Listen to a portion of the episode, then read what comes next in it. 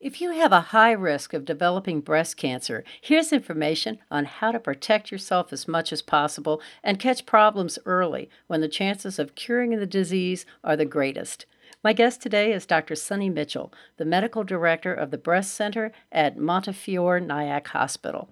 Dr. Mitchell has extensive experience working with high risk breast cancer populations. This is Health Track the podcast from Montefiore Nyack Hospital. I'm Aileen Ellis. So, Dr. Mitchell, who is at the highest risk for breast cancer and how should they be monitored? In general, individuals who may be at higher risk for breast cancer are those that may uh, be gene positive, have tested positive for having a gene that confers an increased risk of breast cancer. They may be also individuals who've had a previous breast cancer. They may have other risk factors where they've had breast biopsies that have demonstrated atypia. Some of those individuals we know are at an increased risk of breast cancer in the future. They may have had certain types of radiation exposure in the past. They may have a family history of breast cancer or other uh, disorders or situations that also confer an elevated risk of breast cancer. So there's a, there's quite a number of, of ways you can be at increased risk of breast cancer. So, Dr. Mitchell, what monitoring do you recommend for people who are at a higher risk? The best tool that we have for screening right now is a mammogram, which, which is essentially an x ray of the breast. And generally, uh, the radiologist will take a few different views, so a few different snapshots of uh, that mammogram picture of the breast. We also have the ultrasound, which, when added to the mammogram, is able uh, to pick up more cancers, you know, within the population, within the number of people that get screened. Um, and then the third modality that we have that may be uh, especially useful in high risk and in high risk that are younger aged women would be a breast MRI. So uh, between the three of those, either a combination of two of them, at least one of them being the mammogram, Uh, and then sometimes all three may be utilized for someone when they're high risk. It, it's a individualized strategy. When it comes to the mammogram, I'm assuming you'd recommend the gold standard, the 3D mammogram. The 3D mammogram is is great. Yes, definitely. And how often should they have these tests? More often than the average person who's looking to find out if they have anything that's of trouble. That's a really good question. The the standard of care for the general population right now is a screening mammogram or a mammogram once a year unless the radiologist recommends a short-term follow-up maybe come back in six months and we'll get another mammogram or an ultrasound, something like that. When you're high risk, you you still follow the same guidelines or routines of, of a mammogram once a year. It, it's a really good question because what they found in general is that the one year interval for breast imaging, for breast screening, is very effective. There's really no benefit to um, to preemptively you know, get a mammogram every eight months for the rest of your life or something like that. So so one year should be quite effective. And if somebody, for example, has particularly dense breasts, would the ultrasound be more effective or would you just recommend the 3D mammogram or both? Dense breasts, that's physiologic, meaning normal. Dense breast does not really confer a meaning of abnormality. Dense breasts are normal. The only reason that we end up talking about them really is because uh, sometimes it's difficult to read a mammogram on breasts that are dense. It kind of looks a little bit like a whiteout.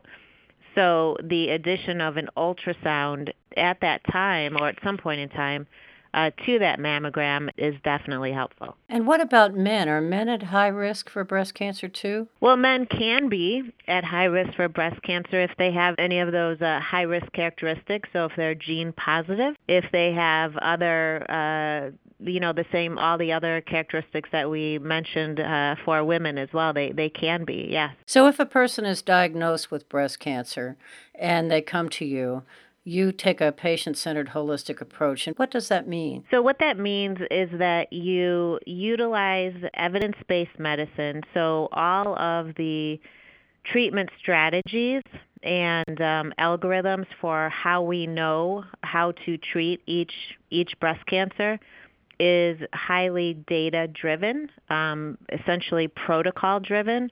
So there's a tremendous amount of data and numbers, um, statistics, rationale for why we offer the specific treatment to an individual. So while we do that, at the same time, it's it's very important to listen to the individual who's a patient and make sure that they fully understand what their options are. Oftentimes, there are more than one.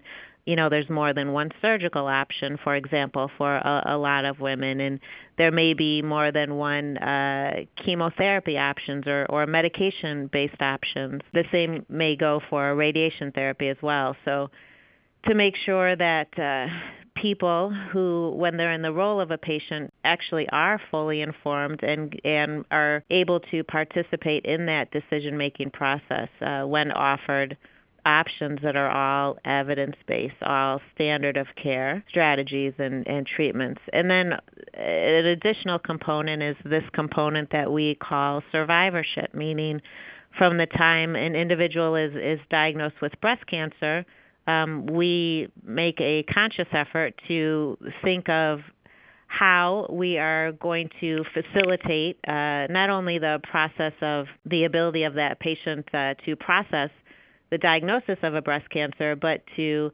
facilitate getting them through all of the different treatments that breast cancer may entail and making sure that we are not only taking care of, you know, removing the cancer with surgery, for example, giving medications and radiation therapy to help decrease the risk of of this individual having to deal with breast cancer again and also uh, completing the treatment process, but also take into account the, that person's psychosocial and emotional needs as well. And let's talk about the surgery for just a minute because you're also a specialist in one particular type of surgery where you can save part of the breast and even sometimes part of the nipple. And I'm wondering if you can describe what that is and who's a candidate for it. The world of breast surgery has come very far over the years, and, and that's directly in response to uh, all of the data um, that we have and all of the uh, basic science research that has been accomplished, um, allowing us to have a greater knowledge of breast cancer and breast anatomy, as well as a, a, a time period where technology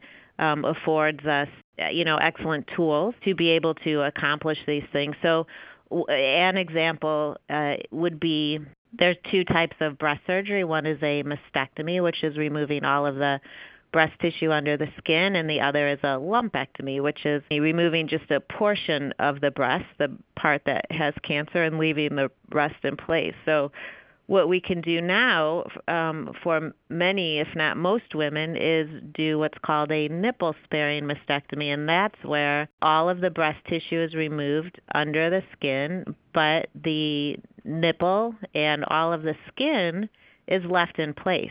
So when you combine that with immediate reconstruction, you know, when the patient comes out of surgery that day and they look down at their chest, they are going to look like they have breasts. It's much less of a drastic change um, from what what we used to do. Mastectomies used to routinely uh, remove the nipple, and um, so now we know that for the most part, most people can be preserved. And then as far as lumpectomy or breast conservation, we now have the tools and the knowledge base to be able to perform surgery via more remote incisions.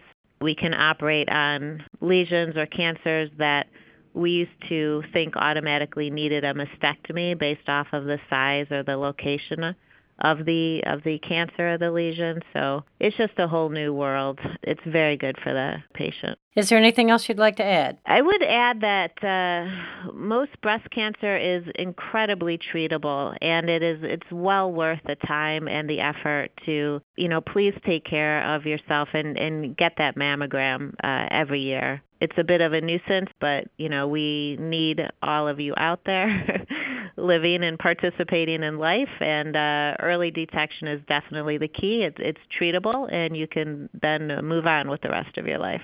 Thank you so much, Dr. Mitchell, for your time. That's Dr. Sunny Mitchell, the medical director of the Breast Center at Montefiore Nyack Hospital. That wraps up this episode of our Health Track podcast. For more information or to schedule a consultation appointment, please call 845 348 8551 or head over to our website at montefiorenyack.org slash breast center to get connected to one of our providers. If you found this podcast as helpful as I did, share it on your social media with your friends and family. And be sure to check out the entire podcast library with topics of interest to you. I'm Aileen Ellis. Thanks for listening.